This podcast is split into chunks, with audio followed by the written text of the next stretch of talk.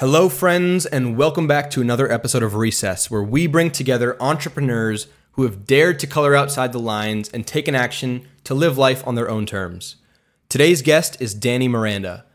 Danny is the charismatic host behind the Danny Miranda podcast and has a whopping 400 plus episodes under his belt with some of our era's most disruptive thinkers like Gary Vaynerchuk, Alex Hormozi, Robert Greene, Iman Gadzhi, and Derek Sivers, to name a few.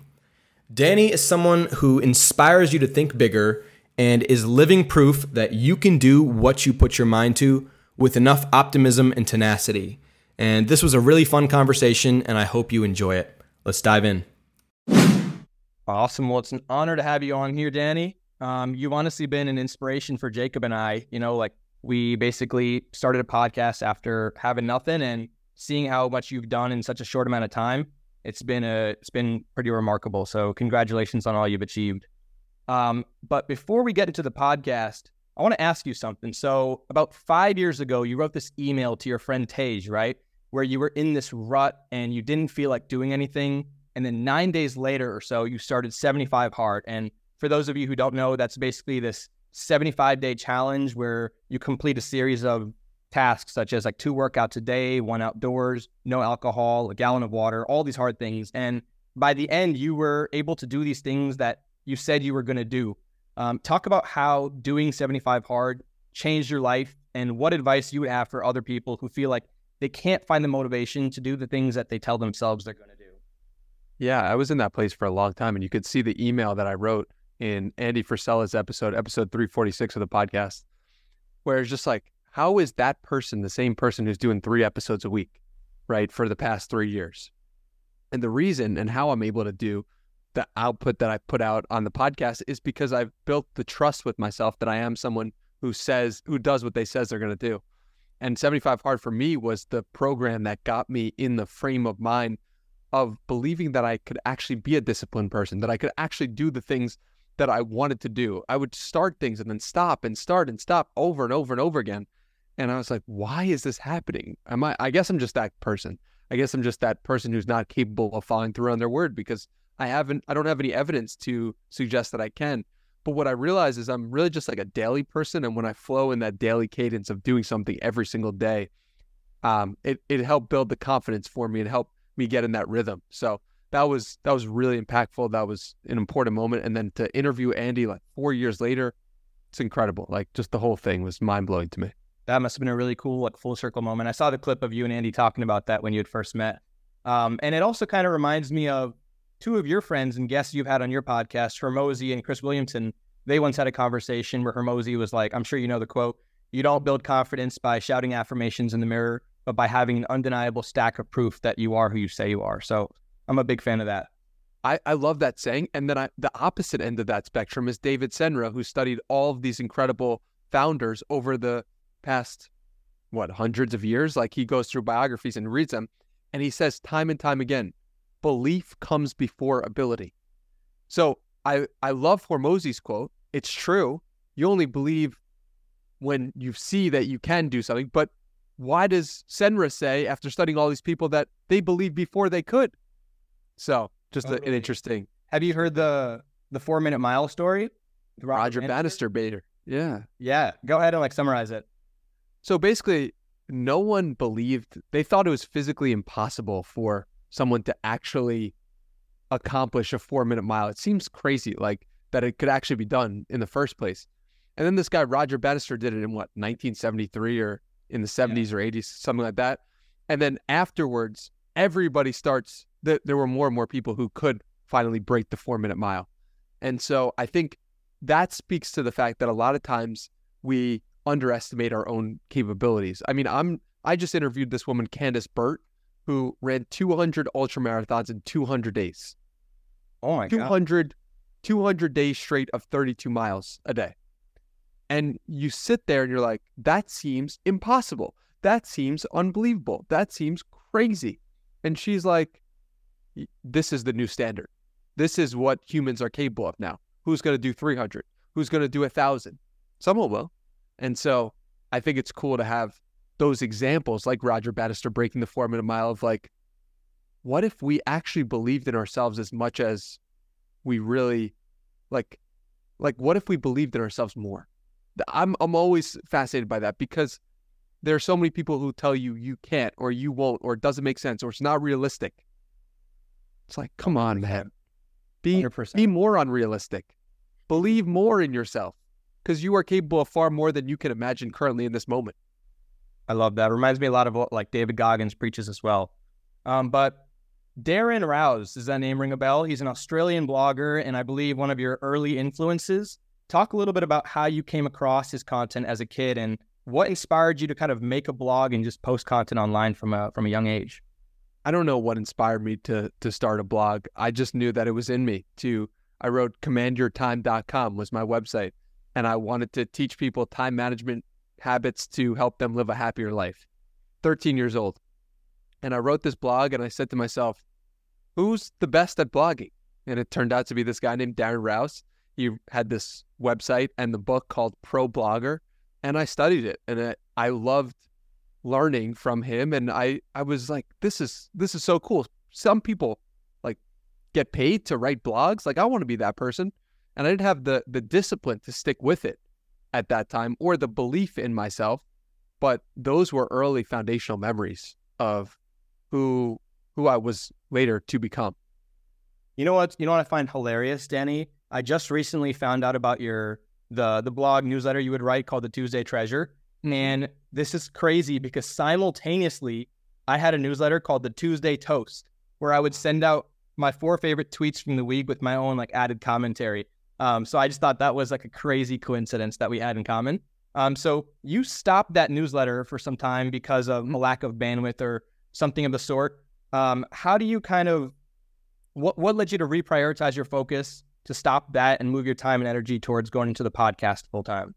I was just loving the podcast. I was getting more energy from the podcast than anything else, and I noticed how in the when I started the newsletter, I was more. It was better and so that's an interesting sign too. Is like if you've done it 50 times and the 50th is worse than the first, that's something to think about. Doesn't mean I should have stopped the newsletter necessarily. It just means that like it's it's worth noting. Why is that the case? It's because I was getting less energy from the newsletter. And so if I was getting less energy from the newsletter, I said, I'm getting more energy from the podcast. Let's double down on that. I, I resonate with that a lot. It was kind of the same thing in my head too, where I was like, okay, I started the newsletter so I can improve my communication skills. And I'm not, if I'm not finding energy from writing online, I might as well go all in on the podcast because that's where I can also work on the communication skills. So same thing around, but kind of now getting into the podcast a little bit. I listened to your first episode. I remember, and the way you started out the the podcast with Tej was, so tell us a little bit about yourself, right? Which most people would consider a pretty average question. Um, and then looking at your podcast now, where you just start your podcast with some crazy in depth research or fact about the guest. And I've seen that like famous compilation that's gone around of all of your guests saying, like, wow, Danny, like you really do your research. Um, it's just night and day from the beginning to now what you're doing 400 episodes later. So, talk a little bit about your research process and what preparation you actually do before getting these guests on the podcast. So, the research preparation that I do is I'll break down the what I do and then like why I do it because I think that's important to note. I'll start with why. Like the reason why I'm doing this research is because I want the guests to feel comfortable. I want the guests to feel like they're they can be their true selves around me. And who do we feel most comfortable around? We feel most comfortable around our friends and people who really care about us. So that is the the start of it. Like for example, you mentioning Darren Rowse, I already feel a warmth in my heart because I'm like, well, he took the time to know that Darren Rowse was important to me when I was 13 years old. So why I do the research is to get the guests to open up more. If I can get on their side, if I can get them to understand I'm really with you, I'm on your team, and I want to make you look as good as possible, that is what I'm doing the research for. How I do it, it's going and listening to podcast guest appearances of that person. It's going through Google, it's going through Twitter, and there are tactics that I include in my new course, Art of Interviewing.com. But that is not like the tactics to me are less important than the intention behind the tactics. I see. I see. And how about in terms of figuring out like what kinds of guests you want to bring on the podcast and like your outreach process? I think it's people just who inspire me. People who I'm who light something up in me of like this person, this woman is running 200 ultra marathons in 200 days. Crazy. And and sometimes it's not like uh like people some people have been like, yeah, this billionaire wants to talk or this and I'm like I'm not interested I'm just I need to be interested in them. And so to me that's the most important thing and you know, a lot of people I've gotten messages, "Oh, it's my dream one day to be on your podcast." And I'm like, I feel like that is how do you know I'm going to be interested in you? Mhm. You know, like you could have amazing accomplishments and right like this woman who ran 200 ultra marathons in 200 days.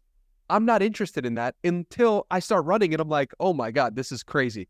So I I always think about that like it's it's so cool and I'm so honored and humbled that people want that recognition from me in some way or to be on my show, but I'm always like, you don't know what I'm going to care about 3 years from now. It could have nothing to do with what I'm talking about today. Like could be about parenting or about, you know, like something random. So, Totally agree. So one of those people who you were kind of inspired by early on was uh, Gary Vee, right? And I love the story that you've shared before of how you basically tweeted out how he was one of your like dream guests to have on, and then your friend Logan tagged him in the comments, and Gary eventually like responded like, "Screw it, I'm down. Let's do this." Talk about the power of building in public and just putting your thoughts out for the world to see, and how that's kind of helped you manifest these, these desires to turn into reality. Do you have any other cool moments like that? Yeah. Um I mean Tom Bilyeu, same thing happened with Tom Bilyeu. Uh he came on the podcast, I believe episode 127 or 128 and maybe it was 126 in the 100 range and I put out a list of my dream guests and he was one of them and he said what do you want to talk about and I said I quickly googled Tom Bilyeu and interesting angles to take that he was interested in and that I wrote them and he said yeah I'm in like let's do it. So I'm constantly just creating reality. And that's the the coolest part about living is like creating a reality that you actually want to live in. And i am i'm constantly trying to figure out ways to do that. And you're constantly i'm doing that right now when i'm taking a drink of water you are manifesting reality in that moment you are getting and so to me i view it as no different there's no difference between me saying here's a list of my dream guests like gary vaynerchuk and here let me take the sip of water like, what if you actually believe that? Like, that would change the way you approach life. That would change the way you think about everything you think about because you would realize it has significance. It matters. And it, it does. And so I realized very early on that uh, I could use Twitter to make friends. I could use Twitter to interact with my heroes and connect with people. And I've done that over the past three years, but even before. When I was 15 years old, I, I wanted to go to Gary Vee's book signing. And it was a school night. I was 15 and my mom was a good mom. So she's like, you can't go to school on a, a school night. That's, there's no chance. So I sent Gary a message saying, hey, man, I wish I could make the, the book signing in New York City tonight, but I can't make it. My mom said it's a school night. He DMs me immediately and is like, what's your mom's number? And oh my god. He calls her on the spot and says, hey, Miss Miranda, I think your son will get more value from this book signing than he will get from doing his homework. And he was right. And I ended up going to the book signing, took a great picture with him, connected with him, and used that as the opening sentence or the opening story for the podcast I recorded with him in December of 2020, where that was episode 39 of the the podcast, which is crazy looking back. And I just posted a clip from it today. But yeah, just incredible Yeah. in story of the power of Twitter. That is absolutely remarkable. And and speaking of kind of the power of Twitter, how have you thought about building like a, a long term engaged audience? Um, do you focus more on like growth of your podcast and like using Twitter for that, or just connecting with like the current fans that you already have? How do you think about that? Yeah, I don't think too much about growth. I think about just doing my thing and just watching the world unfold. And if I grow, I grow. Like by grow, I mean more people see it. And if I don't, it's all good. Like I'm completely content. Just, I mean, there are more people right now who want to be friends with me than I can be friends with. That's a, that's a very privileged position to be in. but that is one that I'm I'm really grateful to have, and it's and it can could be overwhelming if you're like, well, there everyone wants my time, everyone wants my attention, everyone wants uh, me to be with them in some way, and so how how can I scale that? Well, I can scale it through content. I can scale it through putting stuff out there. So that's kind of how I think about it. I mean, I'm I'm not the best at growth. I know there's so many things that I could do to grow the show faster or better, and I'm open to hearing it. But I also like don't really care because I'm living the dream every damn day, and I'm the most successful person I know. There you go, man. That's that's the life. That's the life where you focusing on putting out the best product that you can put and having the best conversations with your guests, and instead of focusing a lot on growth, putting your effort into literally the research behind the guests. You, as a byproduct, are attracting so many people to your podcast, so many people to your brand who just kind of want to learn more about you. And that's kind of why we wanted to have you on the podcast as well. Um, but who are some of the, I guess, podcasters that you look up to the most, and how have they kind of inspired you over time as you when you were starting out the podcast, and then even now? Yeah, I mean, there's so many. It's hard to just say if a couple, but I'll, you know, Tim Ferriss, when he did research, I always felt like he was appreciating me. Like I was listening to his podcast and I would hear him say, Well, I was doing research and I found out in this 2007 New York Times article, this, this, and I'm like, Oh my God, he went to that length to give that person a moment. Like I appreciated that so much. Um, the first podcast I ever listened to, I think, was Pardon My Take with Big Cat and PFT. And my friend and I drove to Maine and back, and we we listened to that, and that was a cool like experience of like, wait, what? These guys are putting out audio. It's like radio, but what is this exactly? Um, Rogan has been very influential just for his longevity and his endurance and his he does three episodes a week for 10 12 years now i do three episodes a week for three years you know and i think that has played a huge role in, in why i do it the way i do it chris williamson i love how he's one of the first people who's made it as a podcaster. He wasn't anything before as he was a um, a, a nightclub owner and a reality TV star, but the fact that he made it as a podcaster as his first thing online to me was really exciting and like gave me a good blueprint. And uh, Steven Bartlett for his therapy and his ability to be with the guests and sit with them and sit with their emotions. I, I love that part of him. So as you can see, uh, Sean Evans, like I could go on and on. And on. Yeah. I mean, it, I'm inspired by everyone. And that's, that's part of the success of the show, you know, because I'm actually I actually look for the light in other people. That's a really cool like full circle moment when you get to see these people you look up to and then you have them on as guests where you get to kind of explore their worlds from whatever lens you want to you want to take at that. And I remember very clearly um, in your podcast with Chris Williamson, he has a very soothing voice, by the way. He's I, I like him a lot. But you talked about how he is someone who's kind of on the come up at that time. And you said he would be like a household name in five years. And now, I mean, look at him. And you talked about how like eloquently he can speak on such a wide area of topics. And I do, that's exactly how I feel about you, honestly. So it's Thank been an honor to kind of see you grow through the podcast. So now, 400 episodes later, um, what trends have you noticed that make for like the best conversations? Um, I know you just launched your course, The Art of Interviewing. It's already done like 20K in sales so far. So congrats on that. But what have you learned through the podcast itself that allows you to connect with people on a more deeper, deeper level? Um, yeah. I think what I've learned is that what what's been fascinating for me is learning how people who are amazing podcasters and who are so present in a podcast, a lot of them, not all, this is a generalization, but a lot of them are not present in real life and like they've they've said, like Taylor Rooks in a, in our episode, she's an incredible podcaster. She's so present, but she herself doesn't view herself as a present person in day to day. And this was like, whoa, like how? And oh my God, if you get more present in your day today, you're going to be a better podcaster. I view the podcast as a way to teach myself presence, as a way to really be there with someone, as a way to be a mirror for someone. And the better I can do at that, the more I can show the truth to the person I'm talking to. So I think that the podcast has taught me presence more than anything else, which has allowed me to be a better human being, a better listener, a better friend, a better son, a better brother. Because if you can do all those things better and it's coming from the podcast, to me, that's the biggest learning, the biggest lesson. Totally, totally agree. Um, and I and I've seen like you have this infectious positive energy that you carry around you, and I'm sure you've been able to meet so many kinds of people from different backgrounds. That's made you like this social chameleon where you can basically not just fit in, but be able to connect with any kind of person and hear their story and resonate with it.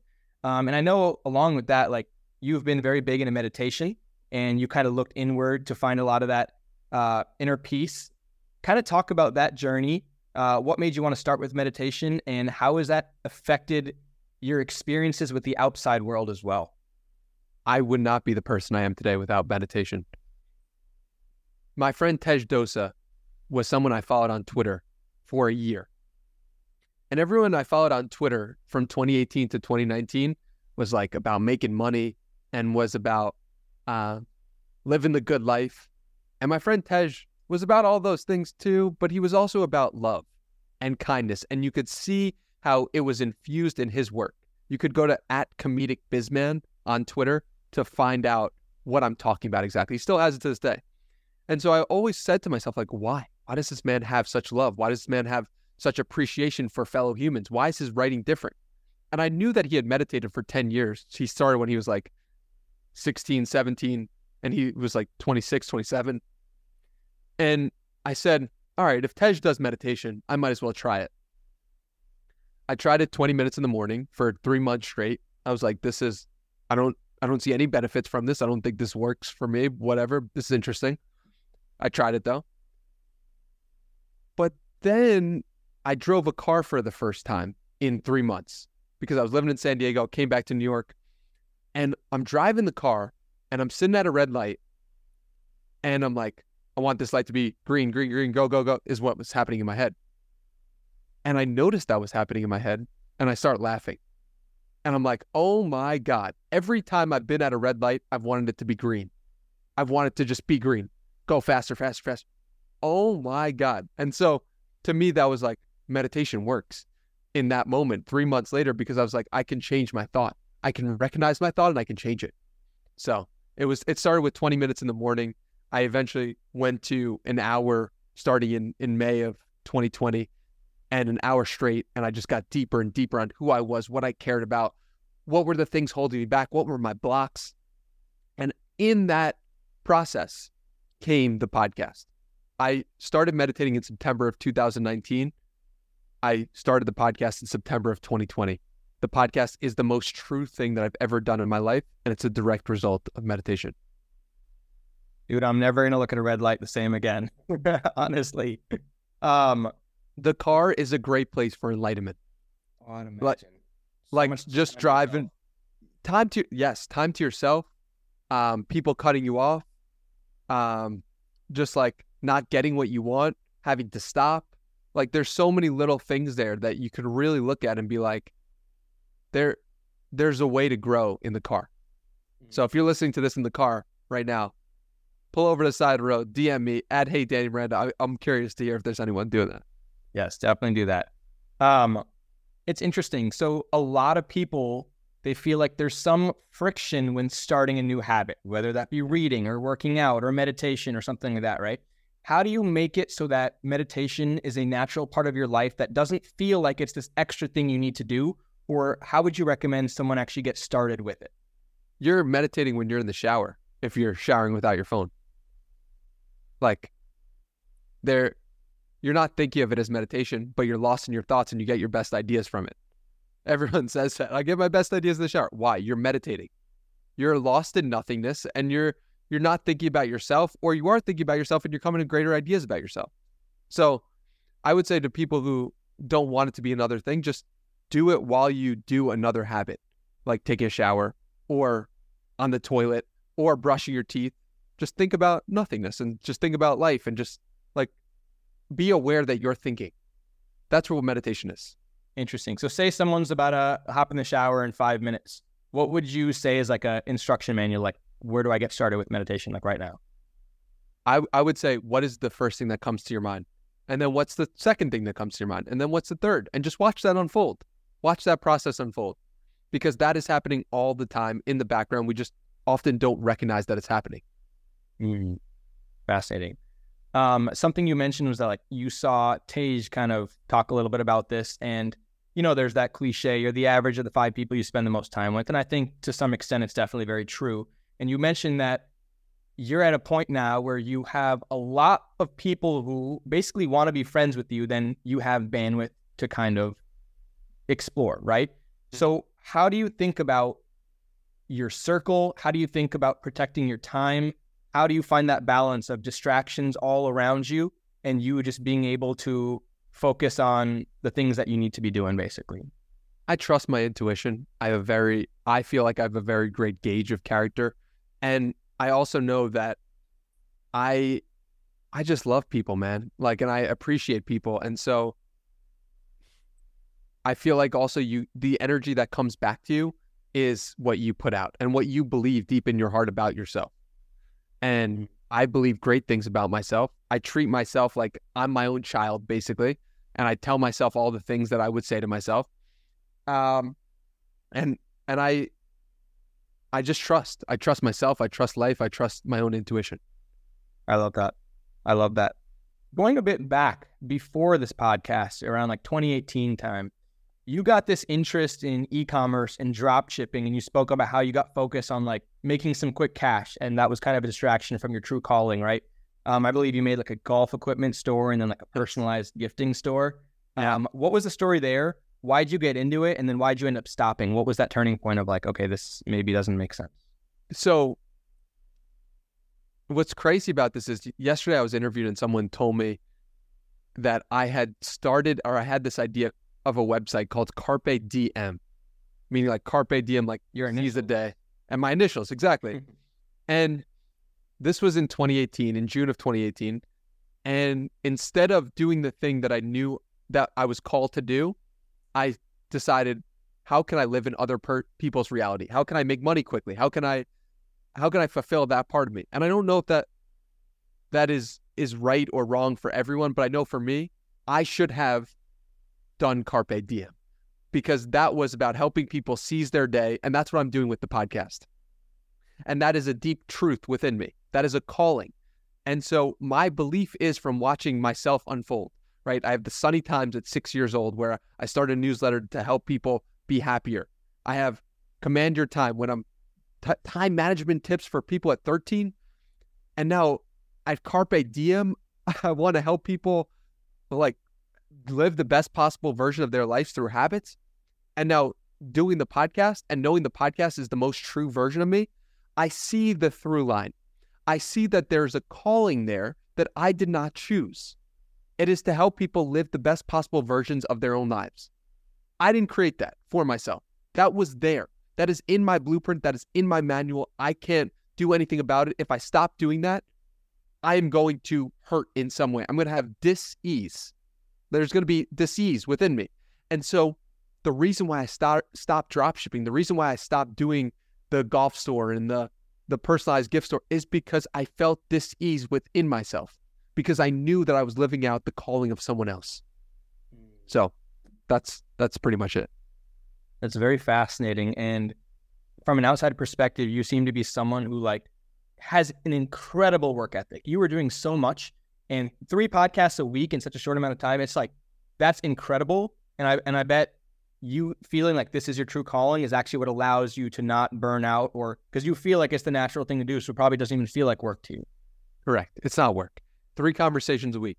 How difficult is that, do? If I if I said, "Hey, man, have three conversations a week," what would you say? You say, "I could do that. I do that already." That's how I feel. I love that. That's incredible. So, do you like outsource anything, or how, like because you're doing a lot? How much of this is actually are you posting the reels, making those edits? Like, what are you responsible for besides the conversations, and what are other people helping you out with? You're basically asking, "Are you an AI? Are you a real human?" Exactly. That's a, that's another way to ask it. Um, my man, Video King Pablo, has done the video editing for the podcast since around episode 300. I did everything myself for the first 300 episodes, and Video King Pablo noticed in me that he one he loved the podcast, and two he was like there needs like I can do this better. And he was right. He could do it better. So every day he told me, he DM'd me, he was like, yo, I can help you out. I was like, yeah, yeah, I've heard that a lot. Everyone thinks they can help me out.